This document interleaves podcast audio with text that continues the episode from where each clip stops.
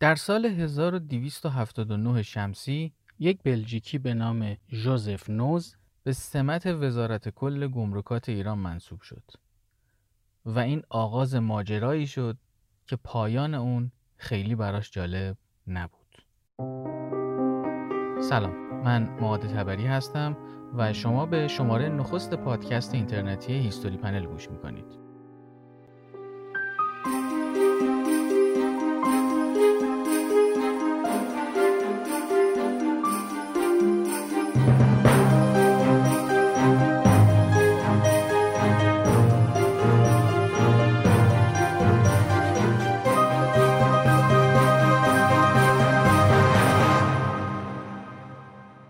همونجور که متوجه شدید توی شماره اول میخوایم به ماجرای نوز بلژیکی بپردازیم.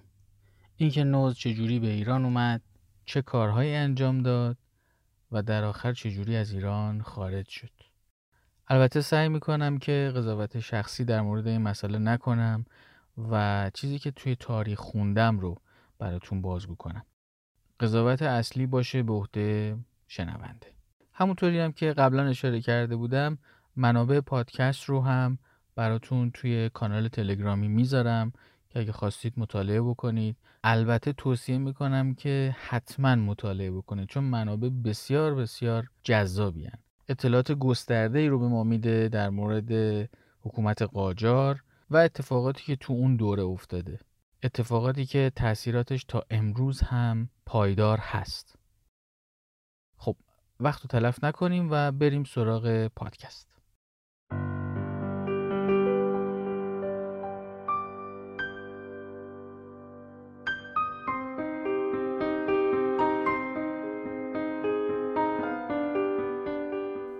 چیزی که امروز ما به عنوان عوارض گمرکی میشناسیم اولین بار به دستور ژوزف نوز در همون ابتدای شروع کارش در وزارت گمرکات ایران به وجود اومده.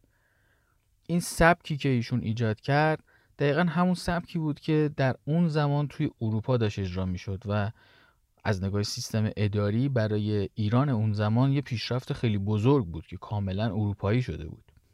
اعتماد به نوز توی دربار مظفرالدین شاه به حدی زیاد شد که در مدت چند سال سمت‌های مختلفی رو بهش سپردن. رئیس وزارت خزانه داری، رئیس خدمات پستی، رئیس خدمات مهاجرت و رئیس زرابخانه. تصورشو بکنید یه خارجی تقریبا کل مملکت رو میچرخوند. این موضوع مخالفای زیادی داشت که البته بیشترشون روحانیون، ارباب‌ها، بازاریان و بازرگانان بودن. البته نفوذ این اقشار مخصوصا روحانیت روی مردم عادی به اندازه‌ای بود که میشد گفت مردم عادی هم جزو مخالفان اون قرار می‌گرفتن. این مخالفت‌ها در حال افزایش بود که یه اتفاق عجیب افتاد. یه عکس بین مردم پخش شد که توی یه مهمونی بالماسکی نوز رو نشون میداد که کنار دستیارش نشسته بود و یه لباسی شبیه روحانیت اون زمان به تنش بود و در حال قلیون کشیدن هم بود. این موضوع تمسخر روحانیت تلقی شد و باعث اعتراضات زیادی شد تا حدی که نوز از تمام سمتاش برکنار شد و بعد از انقلاب مشروطه و تشکیل مجلس شورای ملی نوز و دستیاراش از ایران اخراج شدن. اما این کوتاه ماجرا بود برای اینکه کلیت موضوع بیاد دستمون و چیزیه که دقیقاً روایت شده همیشه. برای اینکه بیشتر متوجه بشیم که دقیقاً چه اتفاقاتی افتاد باید برگردیم به عقب و ببینیم که نوز تو چه شرایطی به ایران اومد و دقیقاً چرا باش مخالفت کردن. اصلا این مخالفان حرف حسابشون چی بوده؟ قبل از ادامه پادکست یه نکته رو هم بگم که تمام تاریخ‌ها توی این پادکست رو من به هجری شمسی دارم بیان میکنم. تو منابع مختلف سالها به سه تا شکل هجری قمری، هجری شمسی و میلادی اومده و برای اینکه موضوع رو بهتر متوجه بشیم تمام تاریخ‌ها رو من به هجری شمسی تبدیل کردم که فهم موضوع راحت‌تر بشه.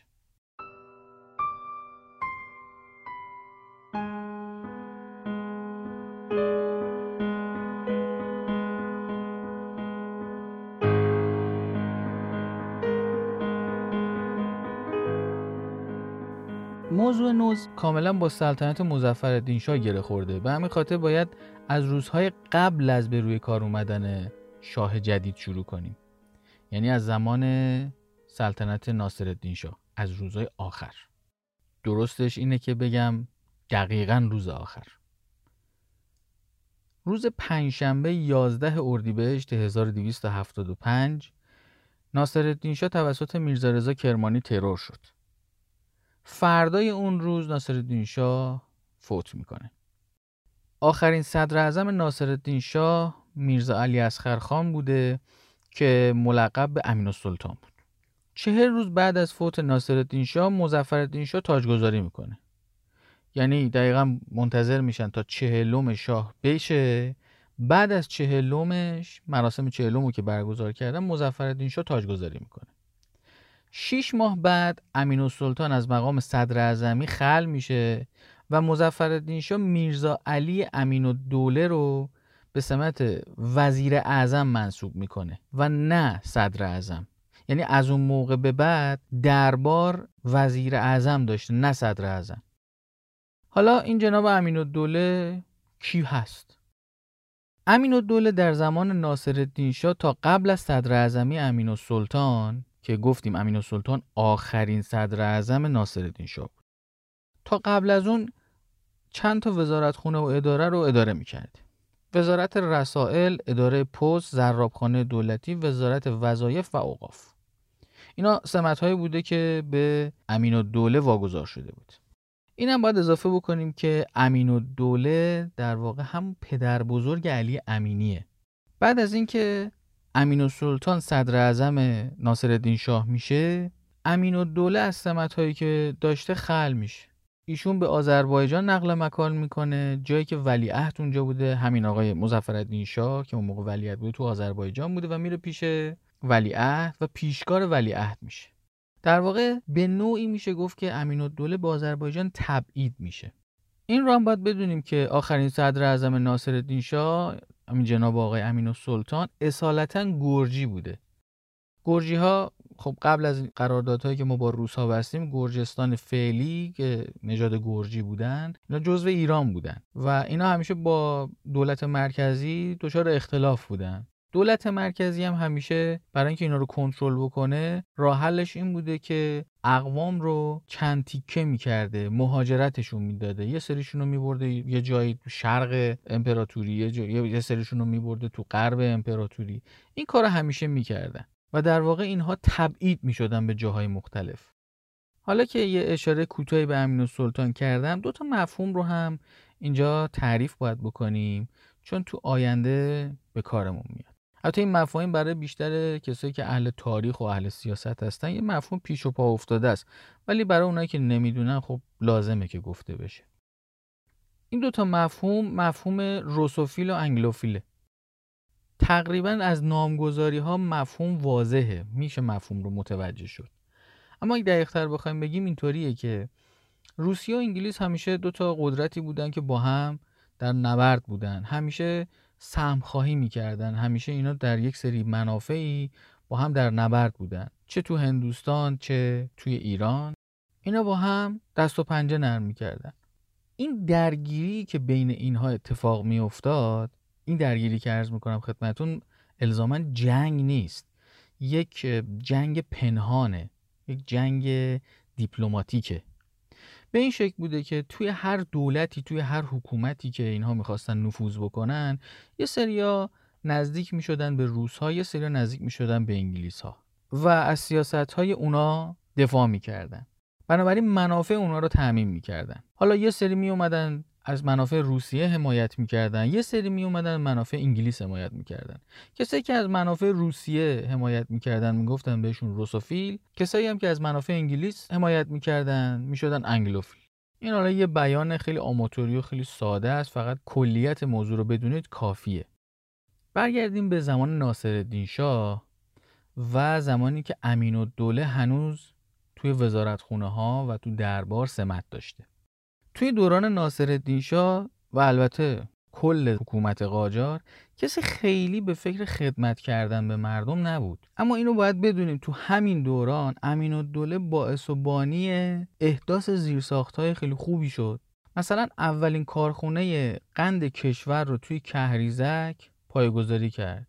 و در زمان ایشون ساخته شده، یا کارخونه کبریتسازی تهران که توی الهیه شمرون بوده رو تو زمان ایشون ساختن. البته حرف و حدیث در مورد این کارخونه کبریتسازی زیاده، به خاطر اینکه این ملکی که توش کارخونه رو ساختن ملک شخصی امینالدوله بوده. حالا خیلی‌ها میگن که بحث خدمت کردن نبوده و از بودجه دولتی تو ملک شخصیش کارخونه ساخته و این کارخونه رو خواسته که صاحب بشه. این نکته که مهمه اینه که کارخونه قند رو با کمک یه شرکت بلژیکی ساخت، ولی البته سرمایه‌گذاری از طریق بودجه داخلی بوده. با این حال در مجموع به نظر میرسه که امینالدوله آدم صلحجو خیرخواهی بوده. البته توی یه سری از منابع یه نکته منفی دیگه رو هم در مورد ایشون اشاره میکنن که میگن توی تصمیم گیری هاش خیلی صریح و قاطعانه عمل نمیکرد، یه مقدار دست میکرد. این تساهل و تسامحی که استفاده میکرد کار رو عقب مینداخت. عموما مدیریت باید یه مقدار قاطعانه انجام بشه، اما ایشون خیلی قاطع نبود. این ایرادم بهش وارده. خب برگردیم به دوره امینالدوله در حکومت مظفرالدین شاه، زمانی که ایشون وزیر اعظم بود. ایشون وزیر اعظم میشه و شروع میکنه به انجام دادن کاراش، اما خیلی آدم قدرتمندی نموده. یه اتفاقی میفته که خیلی قدرتمند میشه و خیلی مورد توجه قرار میگیره و اونم این بوده که باعث برکناری عبدالحسین میرزا فرمان فرما میشه که ایشون وزیر جنگ بوده. حالا فرمان فرما دقیقاً کی بود؟ درسته که ایشون وزیر جنگ بود، اما برادر ملک تاج فیروز ملقب به نجم السلطنه بود. نجم السلطنه یکی از بانوان بزرگ و پرنفوذ حرمسرای دربار بود. از طرف دیگه چون با فاطمه خانم عزت الدوله دختر چهارم مظفرالدین شاه ازدواج کرده بود، داماد شاه هم محسوب میشد. خب به یه همچین فردی کسی نمیتونه خیلی حرفی بزنه، چه برسه به اینکه ایشونو برکنار بکنه، خلعش بکنه از وزارت، اونم از وزارت جنگ. البته این فرمان فرما آدم بسیار زیرک و باهوشی بود، ولی یه ایرادی که داشت این بود که خیلی بلند پرواز بود و این بلند پروازیاش گاهی باعث دخالت تو امور وزیرای دیگه میشد و دقیقاً همین موضوع هم باعث شد که خلعش کنن. قضیه اینجوری بود که یه سری از دخالت‌هایی که ایشون کرد باعث شد که تو کار علی قونی خان مخبر الدوله که وزیر داخله بود تداخل ایجاد بکنه. ایشون هم ناراحت میشه و استعفا میده. یه سری کش و قوس اتفاق میفته بین امینالدوله و دربار که آقا ایشون رو خلع کن، این آقای فرمان فرما رو خلعش بکن. آقای امینالدوله هم خیلی اهل تساهل و تسامح بوده، صبر میکنه حالا ببینیم چی میشه و ببینیم چی کار میتونیم بکنیم و اینها. بالاخره ایشون رو خلع میکنه. اما چجوری اینو خلعش میکنه؟ ایشون رو خلع میکنه از وزارت جنگ و میفرستش استان فارس، میشه والی فارس. بعد از والی فارس شدنشه که دوباره خلعش میکنه و تبعیدش میکنه به کربلا و دیگه حق ورود به کشور رو هم حتی نداره. باز اینجا توی منابع مختلف در مورد این تصمیم امینالدوله خیلی حرف و حدیث زیاده. بعضیا میگن این چه جور خلع کردنی بود که انگار پاداش بهش داده و اینو تبدیلش کرده به والی فارس. بعضیا میگن نه، از روی درایتش بوده، چون نمیشد یه دفعه یه همچین آدمی رو خلع کرد. اینو هم وزارت جنگ برش داشت، گذاشتش والی فارس که جای خوب مهمی هم بود و بعد از یه مدت از اونجا هم خلعش کرد و بعد تبعیدش کرد و از کشور بیرونش کرد و دیگه راش نداد تو کشور. این کار امینالدوله با استقبال خیلی خوب وزرا روبرو شد، به حدی که پیش شاه احترام پیدا کرد و توی جلسه‌ای توی تاریخ چهارشنبه 17 آذر 1276 از سمت وزارت اعظم تبدیل شد به صدر اعظم و بالاخره دربار هم صدر اعظم پیدا کرد. بعد از یه مدت همین وزرا و درباریانی که از این کار امینالدوله استقبال کرده بودند یه مقدار نگران شدند. نگرانیشون هم بجا بود. میگفتن که کسی مثل امینالدوله که اینقدر قدرت پیدا کرده و تونسته آدمی در حد فرمان فرما رو عزل بکنه و باعث پیشرفت و ارتقاش هم شد و از وزارت اعظم تبدیل شد به صدر اعظم، چرا یه روزی نخواد ما رو خلع بکنه؟ و یه خطری از جانب امینالدوله برای خودشون احساس کردن. از اینجا به بعد موش دووندن تو کار امینالدوله شروع میشه. این شد که وزرای کابینه روحانیت رو تحریک میکنن که صدر اعظم تفکرات غربگرایانه داره، میخواد ماها رو شبیه غربیا بکنه. از یه طرف دیگه هم وزرا و درباریا یه کار خیلی مهم کردن، اونم این بود که تو گوش مظفرالدین شاه خوندن که شما با این صدر اعظمی که داری به این زودیا نمیتونی سفر فرنگ بری، چون بها خزانه خالی بود. این صدر اعظم هم آدمی بود که یه مقدار اهل تساهل و تسامح و دست دست کردن بود، برای همین اینو در گوش شاه گفتن و البته نتیجه هم گرفتن.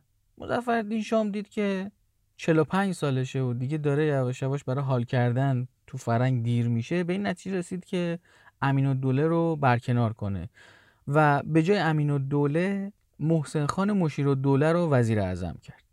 تو این میون امینالسلطان به گوش شاه میرسونه که اگه من صدر اعظم بشم هزینه های سفر شاه به فرنگ رو تأمین میکنم.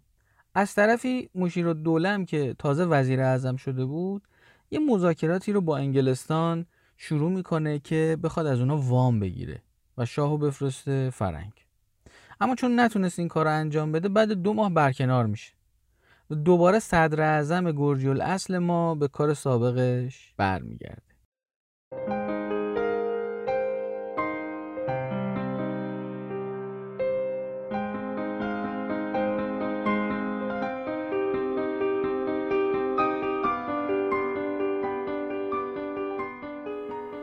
نکته‌ای که ما تا اینجا از قلم انداختیم این بود که همون موقعی که امینالدوله به مقام صدر اعظمی رسید یک کار مهم کرد، اونم این بود که برای اینکه هیچ مشکلی پیش نیاد و از دست دولت روسیه و دست دولت انگلیس راحت باشه و کسی اونو متهم به روسوفیل بودن یا انگلوفیل بودن نکنه، از اون طرف هم گفته بودیم که کارخونه کبریت سازی رو با یه شرکت بلژیکی انجام داد، یعنی رابطش با بلژیکیا بد نبود. امینالدوله برای بهبود اوضاع گمرکی کشور که درآمد کشور رو بیشتر بکنه سعی میکنه از یک نیروی خارجی کمک بگیره.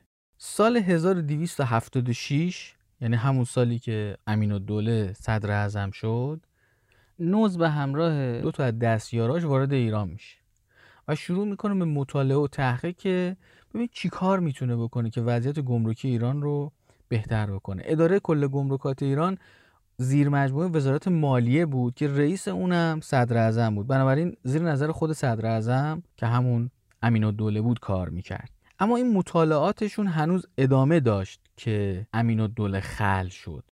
حالا توی شرایطی هستیم که نوز داره همچنان مطالعه میکنه که اوضاع گمرکی ایران رو چجوری بهبود ببخشه. امینالدوله از صدر اعظمی خلع شده، مشیرالدوله هم که اومده نتونسته بره از دولت انگلستان وام بگیره و شاهو بفرسته فرنگ. امینالسلطان هم که تو گوش شاه خونده که اگه من بشم صدر اعظمه تو رو میفرستم فرنگ، و این میشه که مشیرالدوله هم خلع میشه و امینالسلطان دوباره برمیگرده به کار سابقش که صدر اعظمی بوده. امینالسلطان وقتی که به مقام صدر اعظمی میرسه مذاکرات رو با دولت انگلستان که وزیر اعظم قبلی انجام داده بود رو ادامه میده، اما خب به جایی نمیرسه. انگلیس‌ها قبول نمیکردن که به ایران وام بدن، بنابراین توی پروژه وام گرفتن از دولت خارجی یک کمی وقفه میفته تا مطالعات نوز در زمینه حقوق گمرکی ایران به نتیجه میرسه. خب حالا باید ببینیم که اوضاع گمرکی ایران چطوری بود زمانی که نوز اومد و شروع کرد به مطالعه کردن. یعنی دقیقاً تا قبل از اجرای قوانین نوز اوضاع گمرکی ایران باید مورد بررسی قرار بگیره.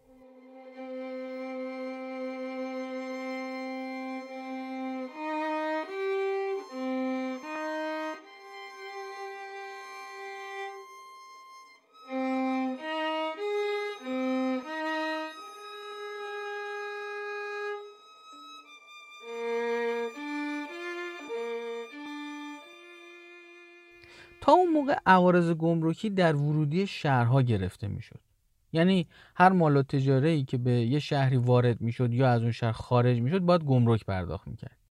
این پولی هم که به عنوان گمرکات میگرفتن معیار مشخصی نداشت، مثلا در جایی از یک من روغن 10 شاهی میگرفتن و در بعضی از شهرها 1 قرون میگرفتن، یه جایی کمتر از این میگرفتن، یه جایی بیشتر از این. یه خاطره ای رو ناظم الاسلام کرمانی تو کتاب تاریخ بیداری ایرانیان که خب جزء منابع همین پادکست هم هست نقل میکنه که مربوط به 10 سال قبل از روی کار اومدن مظفرالدین شاهه. ایشون میگه که وقتی از کرمان به تهران میرفته تو رفسنجان با من رفتار محترمانه ای کردن و بارهای منو نگشتن چون منو میشناختن. اما وقتی رسیدم یزد سر کوچه اول ماموران گمرک اونجا بودن و بار اولاغ منو شروع کردن به گشتن و خیلی هم این کارو طولش دادن، با دقت خیلی زیاد میگشتن، حدود 1 ساعت منو معطل کردن. تو موقع خروج هم همینطور بود، یه نیم ساعتی میگفت منو معطل کردن و بهم گفته بودن که تو یه باری رو داشتی از شهر بردی بیرون و به ما نگفتی و ما باید مطمئن بشیم که تو بار رو بردی بدون اطلاع ما بیرون یا نه. یه همچین رفتاری رو تو مسیر کرمان تا تهران تو شهرهای مختلف باش کردن، یعنی تو کاشان، نائین، قم و خود تهران. ایشون میگه رفتاری که ماموران گمرک انجام میدادن به حدی بد بود که آدم به مرگ خودش راضی میشد، یعنی انقدر از رفتاری که ماموران گمرک انجام میدادن ناراحت میشد. کلا ناراحت کننده هم بود، میگفت زیر پالان اولاغو میگشتن، حتی میگفتن زیر چادر و لباسهای زنها رو هم میگشتن. تصورشو بکنید اون موقع پوشش زنها چطوری بود، یک چادر بسیار بزرگ که تمام بدن رو میپوشون و روبند. خیلی نمیخوام اینجا برداشت سیاسی بکنم، اما تصورشو بکنید مایی که در زمینه کشف حجاب در زمان رضاشاه بلوایی رو به پا کردیم، خیلی سال قبل در زمان ناصرالدین شاه حتی ماموران گمرک زیر چادر زنها رو هم میگشتن. بگذاریم. حالا حتی یه اتفاقات دیگه هم میافتاد. هر از گاهی ماموران گمرک تحت عناوین جدیدی هم یه پول دیگه میگرفتن، به جز چیزی که به اسم گمرک مطرح بود، پولای جدیدی هم میگرفتن. مثلا حق راهداری و حق قپانداری که اینا بوده، بعد یواش یواش حق خانات اضافه شد، بعد حق دروازه‌داری اضافه شد، بعد حق میدانداری اضافه شد و الی آخر. ببینید میدونید چطوری بود؟ بذار یه مثال تقریبا فان بزنم براتون. توی شهرها دیدید سرویس بهداشتی شهرداری درست میکنه و این سرویس بهداشتی رایگانه. یه نفرم میذاره اونجا مأمور این سرویس‌های بهداشتی برای نظافت و تمیز کردن این سرویس‌های بهداشتی و حقوق ایشون رو هم میده. اون یه نفرم میاد چیکار میکنه؟ یه ظرف میذاره جلوش، یه مقدار پول خوردن میریزه توش و وقتی شما از سرویس بهداشتی دارید خارج میشید بهتون اشاره میکنه که پول بده. اگرم یه وقتی پول ندی باید درگیر میشه. حالا این پولی هم که میگیره خیلی چیز مشخصی نیست، مثلا شما احتمال داره 500 تومن بدی، 1000 تومن بدی یا هرچی. یه پول خوردی رو میندازی اونجا. البته از یه حد دیگه کمتر باشه احتمالاً دوباره درگیر میشه باهاتون. فقط باید یه پولی رو به حال پرداخت بکنید. پول دروازه‌داری و پول میدانداری و اینها هم به همین شکل بوده. این مثال من برای یه مقدار خنده زدم. البته واقعیه اما برای خنده بود. حالا جدی‌ترش چطوریه؟ احتمالاً شما ملک معامله کردید یا ماشین تو اتوگالری‌ها یا توی بنگاه معاملات ملکی رفتید. معاملتون رو هم انجام دادید، قولنامه رو نوشتید، یه پولی هم پرداخت شده، پولی که توی قولنامه نوشته شده و کارتون انجام شده و قراره برید محضر. وقتی کارتون که تموم شد، عموماً یه پیرمردی، یه جوونی، یه بعضی وقتا یه قولی، یه به قول خیلیا یه گولاخی مثلا اونجا نشسته. وقتی کارتون تموم میشه میگن یه شیرینی هم به این دوستمون بده. دقت کردید دارم در مورد چی صحبت میکنم؟ اسمش عوض میشه، اسمش میشه شیرینی، اسمش میشه خیر رسوندن، اما نفس عمل همونه. شما داری به کسی یه پولی میدی که اصلا دلیلی نداره بهش پول بدی. خیلی وقتا وظیفه‌اش چیز دیگری است و برای اون کار داره حقوق دریافت میکنه. یه جاهایی هم مثلا در بنگاه‌های معاملات ملکی یا اتوگالری‌ها همچین کسایی که وجود دارن اونجا کار خاصی نمیکنن، اونجا نشستن و یه پولی میگیرن، حق حساب میگیرن. بگذاریم. حالا این پولا یه مقدار سنگین بود برای تجار ایرانی البته و بهشون فشار می آورد. به خاطر چی؟ به خاطر اینکه هزینهشون رو می برد بالا. وقتی هزینهشون می رفت بالا طبیعتاً اون جنسی که میخواستن به مقصد برسونن هم گرونتر میشد و توی فروشش به مشکل میخوردن. حالا چرا فقط برای ایرانیا سنگین بود؟ ببینید قانون گمرکات برای همه، چه خارجی و چه ایرانی، یکسان بود. اما به هر حال ما یه مملکتی بودیم که شکست‌های زیادی خورده بودیم، مخصوصاً از قوای روسیه. انگلستان هم در کشور ما نفوذ داشت و ما از اونها هم به نوعی شکست خورده بودیم که وارد شده بودند و تا تهران حتی اومده بودند. اما در مورد روسیه اوضاع خیلی بدتر بود. ما چندین بار از اونها شکست خورده بودیم. در زمان قاجار مخصوصا بعد از اون عهدنامه‌های معروف گلستان و ترکمانچای یه اتفاقی میفته که عموما زیاد جایی گفته نمیشه و اونم اینه که توی این قراردادها به جز اینکه ما یه سری سرزمین‌ها رو از دست میدیم، البته گفته شده که ما این سرزمین ها رو به طور دائم از دست ندادیم، این سرزمین ها رو برای یه مدت مشخصی از دست دادیم. ولی بعضی هم میگن که خیر اینطوری نیست و به طور دائم از دستش دادیم. طبق اون قراردادها، قرارداد گلستان و ترکمانچای، میزان پرداخت گمرکات تجار روس ثابت بود. در واقع یه درصدی رو به صورت ثابت باید پرداخت میکردن و این درصد اضافه دیگه نمیشد و از گمرکات داخله هم معاف شده بودن. بنابراین این پوله هایی که هی تحت عنوان های مختلف به عنوان گمرکات داخله، حالا چه گمرک داخله بود، چه حق دروازه‌داری بود، چه حق قپانداری بود، چه حق در واقع میدانداری بود، این پولا رو تجار روس نمیدادن. خب از همینجا تبعیض ایجاد شده بود.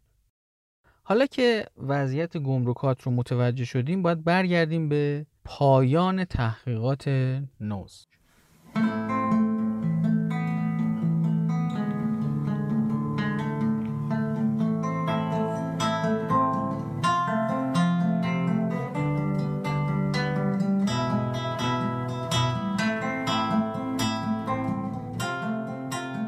در سال 1279 مطالعاتی که نوز 2 سال قبل شروع کرده بود نتیجه داد و قانون جدید گمرکی ایران تدوین میشه و نوز شروع میکنه به اجرای مرحله به مرحله اون و در تاریخ 19 فروردین 1280 به میمنت سال نو قوانین جدید گمرکی طی حکمی توسط مظفرالدین شاه به طور رسمی اعلام میشه.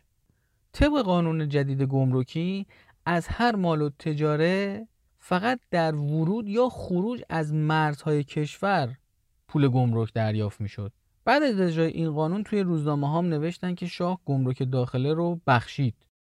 درآمد گمرکات قبل از این قانون سالانه 600,000 تومان بوده ولی بعد از اجرای این قانون به 6 کرور میرسه. از اونجایی هم که هر کرور 500,000 تومنه میشه 3,000,000 تومان در سال. حالا ظاهرا این قانون به نفع تجاره اما بازم با این قانون مخالفت میشه. مخالفان این قانون 4 دسته بودن: حاکمان شهرها و خانها، روحانیون، تجار و مردم. هر کدومشون ولی به دلایل مختلف با این قانون مخالفت میکردن. حاکمان شهرها و خانها کاملا مشخصه چرا مخالف بودن. اونا پولی که به طور مستقیم به عنوان گمرکات دریافت میکردن رو از دست داده بودن. همون پولی که اسمش بود حق خانات، اون رو از دست داده بودن، واسه همین ناراضی بودن. روحانیون اما داستانشون چیز دیگه ای بود. مورد اولش این بود که میگفتن یه خارجی بر امور مردم ایران مسلط شده. البته در یه جاهایی هم گفته شد که مشکلشون در اصل با خارجی بودن نوز نبود، بلکه میگفتن یک غیر مسلمان بر مسلمان مسلط شده. مشکل بعدیشون هم این بود که در بیشتر تاریخ روحانیون صدای مردم بودن و چون مردم ناراضی بودن اونا هم دوست داشتن این اعتراض مردم رو علنی کنن. مسئله سوم روحانیت این بود که روحانیون به طور کلی با بیکفایتی هیئت حاکمه مشکل داشتن و نوز یه گزینه خیلی خوب بود برای اینکه به درباریان فشار بیارن. اما میرسیم به تجار. علت اعتراض تجار به شکل‌های مختلفی بود. البته اول تاجرها خیلی با این قوانین، همونطور که قبلا هم گفتم، مخالف نبودن، خیلی هم استقبال کردن، اما در ادامه شدن ناراضی. چرا؟ چون ماموران گمرکی که تو شهرها کار گمرکات رو انجام میدادن بعد از این قانون نوز بیکار شده بودن. از اون طرف هم گفته بودیم که حاکمای شهرها هم جدا ناراضیا بودن که پول مستقیمی که به عنوان حق خانات میگرفتن و پول گمرکات رو که یه درصدی از اون رو هم برمی‌داشتن دیگه اون پولا رو نداشتن. اینا اومدن کارشون رو ادامه دادن، اما اسمش رو عوض کردن. گفتن ما گمرک نمیگیریم، داریم حق الارز میگیریم. بنابراین روال همون روال قبلی بود، به اضافه گمرکاتی که باید لب مرز طی تعرفه جدید پرداخت میکردن. اما تاجرها در ادامه از شرایط اجرای این قانون لب مرز هم ناراضی شدن و اونم به خاطر این بود که نرخ گمرکاتی که اعلام شده بود و یه تعرفه‌ای وضع شده بود برای این نرخ با پولی که لب مرز ازشون میگرفتن فرق میکرد. این موضوع رو یه مقدار جلوتر کامل توضیح میدیم که به چه شکل این نارضایتیشون کار دست دولت میده. اما میرسیم به مردم. مردم هم جزو ناراضیا بودن. البته نارضایتی مردم جنبه‌های مختلفی داره. وقتی از تجار لب مرز گمرک گرفته میشه و با نام دیگه‌ای هم توی شهرها مجددا پول میگیرن، نتیجه مستقیم روی قیمت نهایی کالای وارداتی داره که خب این موضوع نارضایتی مردم رو سبب میشه دیگه. وقتی قیمت میره بالا اونا ناراضی‌اند. همزمان مردم تحت تاثیر نارضایتی اون سه گروه قبلی که گفتیم هم بودن. باید این نکته رو هم بهش توجه بکنیم که واژه مردم یه مفهوم مجرد نیست. روحانیون، حاکمان، تجار، همه این سه گروهی که الان گفتیم و توضیح دادیم که جزء ناراضیان بودن، اینها هم جزء مردمن. بنابراین نارضایتی هر بخش نارضایتی بخش دیگر رو هم تقویت میکنه و برعکس. اما اتفاق بعدی که میفته چیه؟ امینالسلطان با قدرتی که گمرکاتش گرفته بود میره پای میز مذاکره، اما دیگه پیش انگلیسا نمیره. یادمونم باشه که هنوز قانون جدید گمرکی توسط مظفرالدین شاه ابلاغ نشده و فقط اوضاع گمرکی به واسطه کارهای نوز بهتر شده. این صدر اعظم روسوفیل ما یه قرارداد قرضه‌ای رو امضا میکنه با روس‌ها به ارزش 23,500,000 روبل. توی سری منابع نوشتن 22,500,000 روبل. حالا این قرض چه شرایطی داشت؟ شرایط خیلی وحشتناکه. کلیات این قرارداد قرضه رو توی کتاب استقلال گمرکی ایران میتونید بخونید. من این رو توی منابع کتاب توی کانال تلگرام گذاشتم، شما میتونید اونجا برید مطالعهش بکنید. اما نکات کلیدیش رو، اون موارد کلیدیش رو باید بدونیم اینجا. یکی این که مدت این قرارداد قرضه 75 سال بود، به این معنی که تا پایان سال 1353 طول میکشید. یعنی توی دولت قاجار عهدنامه‌ای بسته میشه که تا اواخر پهلوی دوم ادامه داشت و طبیعتاً کشورم متأثر از اون بوده. حالا وثیقه‌ای که برای این 75 سال تعیین میشه چیه؟ کل عایدات گمرکات ایران به استثنای استان فارس و خلیج فارس. توجه داشته باشید که استان فارس و خلیج فارس تحت نفوذ انگلیسا بوده، یعنی با انگلیسا درگیر نمیشیم، بقیه مملکت مال ما. حالا اگه اینا بود خوب بود، اما بدتر از اینش هم هست. یکی دیگه از شرایط اینه که البته با این شرایط بعداً هم ما کار داریم، این شرایط رو باید خوب به خاطرتون بسپارید. اونم این بود که تا پایان این 75 سال حق انتخاب تمامی کارمندان گمرک ایران با بانک استقراضی ایران و روس، یعنی در واقع همون دولت روس بود. البته باید همه ایرانی باشن، یعنی اتباع ایرانی باشن، اما تاییدشون به عهده دولت روس بود. به جز 25 نفر که اون 25 نفر رو خود بانک استقراضی میتونست از اتباع خودش یا از اتباع هر کشور دیگه انتخاب بکنه. اینم مورد بعدی.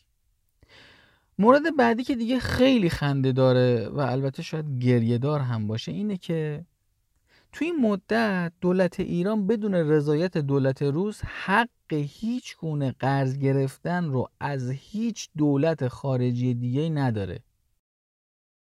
یه مقدار به این شرایط قرارداد فکر کنید.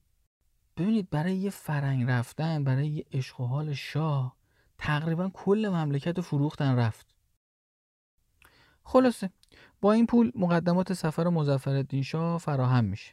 چون قرار بود صدر اعظم هم شاه رو توی این سفر 7 ماه همراهی کنه و نباید توی امور گمرکات که در گروه دولت روسیه هم بود خلالی وارد میشد، امینالسلطان طی یه حکمی نوش رو به سمت وزیر امور گمرکات محسوب میکنه.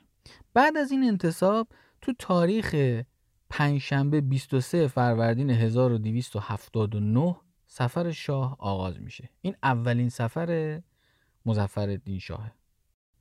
توی همین سال یه سری اعتراضا و تحصنها و درگیریها بین بازاریا و دولتیها شروع میشه، چون میدیدن یه خارجی داره بر اونا حکومت میکنه و اینکه پول گمرکاتی که داره به این دقت ازشون اخذ میشه تو جیب روس‌ها میره و همه اینا به خاطر مسافرت شاه بود. یعنی باید به این توجه بکنیم که مردم خیلی هم بیکار نبودن، اما اعتراض میتونستن فقط بکنن، تحصن میتونستن بکنن، یه مقدار درگیری میشد، اما کار خیلی خاصی نمیتونستن بکنن. این اعتراضا در تاریخ خیلی مهمه به خاطر اینکه اینها تیکه تیکه میشه زمینه اعتراضاتی که تا سال 1284 ادامه پیدا میکنه و در نهایت به آغاز نهضت مشروطه میرسیم. بگذاریم شاه در تاریخ یکشنبه 4 آذر 1279 از سفرش برمیگرده. بعد از برگشت از سفر اول به خاطر آروم کردن جو کشور، مظفرالدین شاه قانون گمرکی نوز رو که قبلا گفتیم رسما اعلام میکنه که خب بی تاثیرم نبود. اوضاع به همین منوال پیش میره. 2 سال بعد امینالسلطان برای سفر دوم دست به کار میشه. دوباره دوست داره که شاه رو ببره فرنگ، به خاطر اینکه خب فشارها روش زیاد بوده. شاه رو اگه ببره فرنگ حضورش به عنوان صدر اعظم دوباره تثبیت میشه. طبق قرارداد قبلی از هیچ دولت دیگه‌ای هم نمیتونه قرض بکنه، باید بره پیش دولت روس.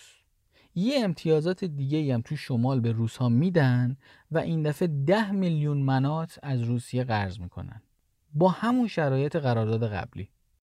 برای اینکه مملکت به امان خدا رها نشه و تو نبود شاه و صدر اعظم به بهترین شکل اداره بشه، امینالسلطان تمام سمت‌های دیگه‌ای رو که اول پادکست گفته بودیم برای نوز در نظر میگیره. یعنی بیشتر امور مملکت میفته دست نوز. سفر دوم مظفرالدین شاه هم در تاریخ 17 فروردین 1281 آغاز میشه به مدت 6 ماه. بعد از این سفر به خاطر عشق و حال‌های بیش از حد صدر اعظم و اعتراض‌های عمومی و فشار کابینه، در سال 1282 مظفرالدین شاه امینالسلطان رو عزل میکنه و عینالدوله رو به سمت صدر اعظم منصوب میکنه. عینالدوله کیه؟ عینالدوله اون موقع وزیر داخله بوده و داماد شاه. این رو هم باید بدونیم که تو زمان ولیعهدی مظفرالدین شاه یکی دیگه از پیشکارهای آقای مظفرالدین شاه همین عینالدوله بوده. یعنی پیش امینالدوله بودن، با هم بودن. عینالدوله با نوز همکاری خیلی خوبی رو پیدا میکنه و از خدماتش خیلی راضی هم بود. حتی از نوز میخواد که عوارض گمرکی رو یه مقدار بیشتر بکنه تا بشه مقدمات سفر سوم شاه رو هم فراهم کنه، که با این تصمیمات در مجموع در سال 1283 عواید گمرکات ایران به رقم سالانه 600,000 پوند میرسه. اما خب مردم که ناراضی بودن، روحانیون ناراضی بودن و البته یه دیگرانی هم بودن که ناراضی بودن. شاید صدر اعظم سابق امینالسلطان هم جزو اونا باشه. این ناراضی‌ها کار دست نوز و عینالدوله میدن.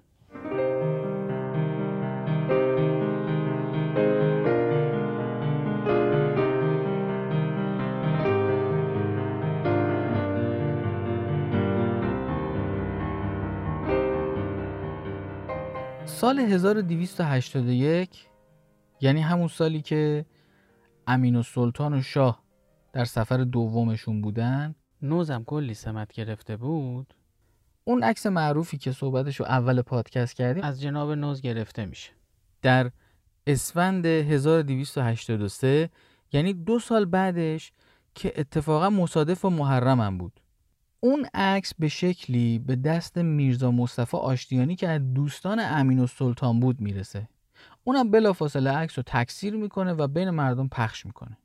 اعتراضات خیلی زیادی میشه به خاطر این عکس و آیت الله سید عبدالله بهبهانی هم به این ماجرا واکنش نشون میده.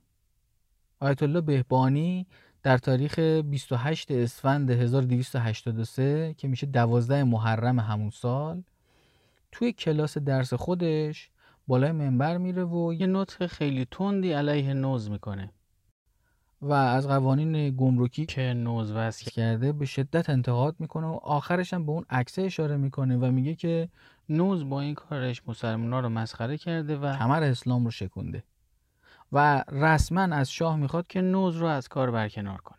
عینالدوله که این حرفو میشنوه کاملا لج میکنه و میگه چون ملاها گفتن عزلش کن من این کارو نمیکنم. بالاخره اعتراضا انقدر زیاد میشه که با کلی درخواست و اصرار تجار که مخالف نوز بودن با عینالدوله جلسه میذارن. تو این جلسه قرار میشه که حرفاشون رو بیان بزنن و مشکلاتشون رو بگن و دعوت میکنن که نوز هم تو این جلسه باشه. تجار یه سری کالا رو به نوز نشون میدن و از نوز میخوان که شما بیا میزان حق گمرکی اینا رو حساب کن. نوز هم به کالاها یکی یکی نگاه میکنه و بعد از اینکه کالا رو نگاه میکنه و مثلا میگن که اینا با این حجم من کالا رو وارد کردم، نوز از روی لیست تعرفه ها میاد مبالغ رو میگه. تجار در مقابلش میان اون رسیدی که لب مرز گمرک بهشون داده بود که گواهی پرداخت حق گمرکی بود رو نشون نوز میدن و در کمال حیرت میبینن مبلغی که تجار پرداخت کردن با چیزی که نوز گفته بود بین 10 تا 30 برابر اختلاف داشت. نوز هم که جا خورده بود یه واژه‌ای رو به زبون میاره که معنیش به فارسی توی تاریخ نوشته شده پدرسوخته ها. حالا اینکه دقیقاً چی گفته رو من نتونستم جایی پیدا بکنم، اما چیزی که تو تاریخ نوشته شده گفته پدرسوخته ها. تجار هم این واژه رو فوش به خودشون تلقی میکنن و جلسه رو ترک میکنن. حالا اینکه واقعا نوز این فوش رو به تجار داده یا به کارکنان گمرک، چون همونطور که در شرح اون قرارداد قرضه گفتیم این کارکنان گمرک اتباع ایرانی بودن اما همشون تحت نظارت دولت روسیه انتخاب شدن، یعنی همشون روسوفیل بودن مطمئنن. به هر حال کاری نداریم، این اتفاقات باعث میشه که تحسن شکل بگیره، اما بازم با یه سری وعده وعید دادن به تجار و روحانیت این تحسن تموم میشه. توی همین روزا هم عینالدوله میره از بانک شاهی انگلستان وام 290,000 لیره‌ای میگیره که در قبالش بقیه چیزی که از گمرکات ایران مونده بود رو به دولت انگلستان میده. طبیعتاً با چراغ سبز دولت روس این کارو میکنه، برای اینکه روسیه نمیخواسته با انگلستان درگیر بشه و خودش هم وام دیگه ای نمیتونسته بده به دولت ایران بخاطر اینکه چیزی نبوده که بخواد گرو بگیره. یه نکته هم بگیم که میزان عواید گمرکی مرزهای شمالی ایران خیلی بیشتر از بخش جنوبی بوده، بنابراین جذابیتی هم نداشته برای روسیه که روی اون بخش جنوبی فکری بکنه. با این وام در تاریخ 16 خرداد 1284 سفر سوم شاه شروع میشه که این دفعه 4 ماه طول میکشه. به یه چیزی توجه بکنید، هر چقدر پول وامی که اینها میگیرن کم میشه مدت سفر هم کم میشه، یعنی در واقع اینا وام رو میگرفتن و تا زمانی که پول داشتن خارج از کشور بودن، پول که داشت تموم میشد برمیگشتن داخل. بعد از برگشتن شاه از فرنگ توی اسفند 1284 که مصادف و محرم بود یه قائله دیگه هم اتفاق میفته. به یه روحانی که جلوی مشروب فروشی داشته رد میشده مشروب تعارف میکنن. این میشه یک بهانه. همینطور اون وعده وعیدهایی که توی تحسنهای مختلفی که انجام دادن به روحانیون و تجار داده بودن و اونها محقق نشده بود باعث میشه دوباره یه تحسن دیگه اتفاق بیفته. شاه هم این دفعه ناچار میشه عینالدوله رو خلعش بکنه توی تاریخ 8 مرداد 1285. به جای عینالدوله نصرالله مشیرالدوله به سمت صدر اعظم منصوب میشه. اما نوز همچنان سر کار خودش بود. یکی از کارهایی که مشیرالدوله انجام میده و باعث میشه که تحسن روحانیون و تجار خاتمه پیدا کنه اینه که به شاه یکی از مشکلات تجار رو میگه و اون هم موضوع حق الارضی بوده که توی شهرها از تجار میگرفتن. در نتیجه مظفرالدین شاه در تاریخ پنجشنبه 28 شهریور 1285 حکمی رو میده که در اون متذکر میشه که تحت هیچ عنوانی از جمله حق الارض از هیچ مال و تجاری نباید دیناری گرفته شود. یه مقدار به تاریخ‌ها دقت کنید. 1279 قوانین نوز گام به گام شروع میشه. 1280 قانون جدید گمرکی رسما توسط شاه ابلاغ میشه و 1285 دوباره شاه داره فرمان میده که گمرکات داخلی رو من قبلا بخشیدم و نباید اخذ بشه. یعنی 5 سال ماموران گمرکی قبلی که در واقع بیکار شده بودن همچنان داشتن از تجار پول میگرفتن. با امضای فرمان مشروطه مجلس شورای ملی تشکیل میشه و شاه مجبور میشه در یکشنبه 20 بهمن 1285 نوز رو از سمت‌هایی که داشت خلع کنه. توجه بکنید، چیزی که به شاه فشار آورد که نوز رو خلع بکنه مجلس شورای ملی بود. یعنی مجلس انقدر قدرت داشت که شخص اول مملکت رو مجبور کنه به انجام یک کاری. یکی از اون مواردی که توی صحبت‌های مجلس مطرح شده بود این بود که به واسطه کارهایی که توی ایران نوز انجام داده مال اموال زیادی رو به دست آورده و تونسته بره کلی ملک و املاک توی بلژیک برای خودش بخره. کاری که مجلس میکنه، مجلس شورای ملی کاری که انجام میده و مجبور میکنه شاه رو به خلع نوز، توی کتاب اختناق ایران که توسط مورگان شوستر نوشته شده به این مسئله اشاره شده، به این شکل که گفته این اولین کار موفق مجلس بود که شاه رو مجاب کرد تا نوز رو برکنار کنه.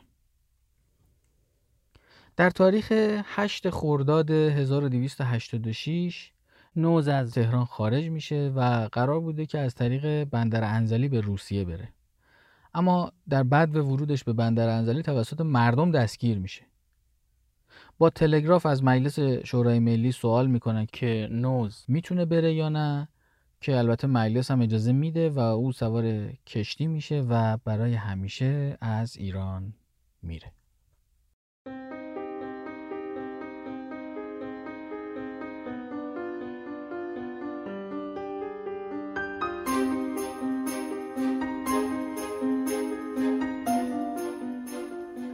اما سوالات زیادی به وجود اومد که آیا نوز واقعا عامل روس‌ها بود یا فقط داشت کارهایی که صدر اعظم بهش میگفت رو انجام میداد، اونم به درستی انجام میداد. مدارک زیادی وجود نداره که نوز رسما عامل روس‌ها بوده. یکی از منابع کتاب اختناق ایرانه که شوستر نوشته. توی اون کتاب آقای شوستر نوز رو عامل روس‌ها معرفی کرده. مورد دیگه هم کتاب استقلال گمرکی ایرانه که در اون گفته شده که امپراتور روسیه تو دیدار با مظفرالدین شاه از کار نوز خیلی تمجید کرده. یه مورد دیگه هم در کتاب تاریخ مشروطه ایران اثر آقای کسرویه که اونجا هم گفته که نوز به شدت به ایران و ایرانی خیانت کرده. اما در مورد این خیانتی که نوز کرده دلایل خیلی روشنی بیان نمیکنه. بیشتر میگه بین مسلمون و غیر مسلمون، یعنی مسلمون و مسیحی و یهودی، یا حتی ایرانی و غیر ایرانی تمایز قائل میشده. البته مطمئنا نوز این کارو نمیکرده. ماموران گمرکی این کارو میکردن. گفتیم قبلا که ماموران گمرکی عامل روس‌ها بودن، یعنی عامل که احتمالاً نه، مورد تایید روس‌ها بودن. این موضوع هم باید در نظر بگیرید. ببینید بعد از قرارداد گلستان و ترکمنچای یه بخشایی از ایران جدا شد. اون بخشایی که جدا شد بخشایی مثل قفقاز بود، بخشایی بود مثل ارمنستان فعلی، ارمنی ها مسیحی هستند. اینها قبلا ایرانی محسوب می شدن، ولی بعد از این قراردادها تحت سلطه دولت روسیه بود منطقه زندگیشون. بنابراین وقتی میخواستن تجارت کنن به عنوان تجار روس بهشون نگاه میشد. پس الزاماً بین مسیحی و غیر مسیحی یا ایرانی و غیر ایرانی تمایزی قائل نمی شدن. طبق قرارداد گلستان و ترکمانچای سیستم گمرکی نسبت به تجار روس تبعیض قائل می شد. بنابراین خیلی سوال ها وجود داره که باید بهش پاسخ داده بشه. طبیعتاً تمام این پاسخ ها رو نمیشه توی یه پادکست گفت. بنابراین باید بیشتر مطالعه بکنیم تا بتونیم متوجه بشیم که نوز واقعا عامل روس‌ها بود یا به ما داشت خدمت میکرد.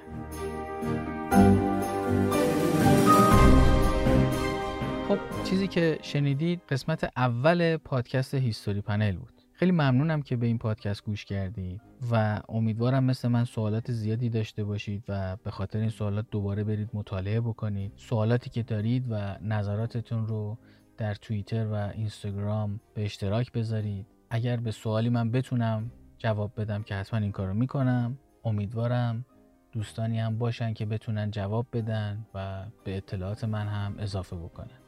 خیلی ممنون و خدا نگهدار.